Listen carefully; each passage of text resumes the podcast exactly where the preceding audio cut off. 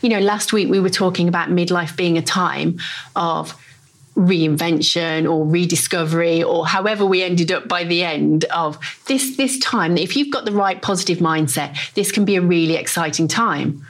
Well that's great when you're looking at oh i'm going to start this career. I'm going to learn how to play the piano or i'm going to trek mount kilimanjaro whatever. Mm. what if that period of reinvention or rediscovery actually does include your marriage and when you start to look at things, you do start to look and go, oh, where, where's the romance gone or where's the intimacy gone?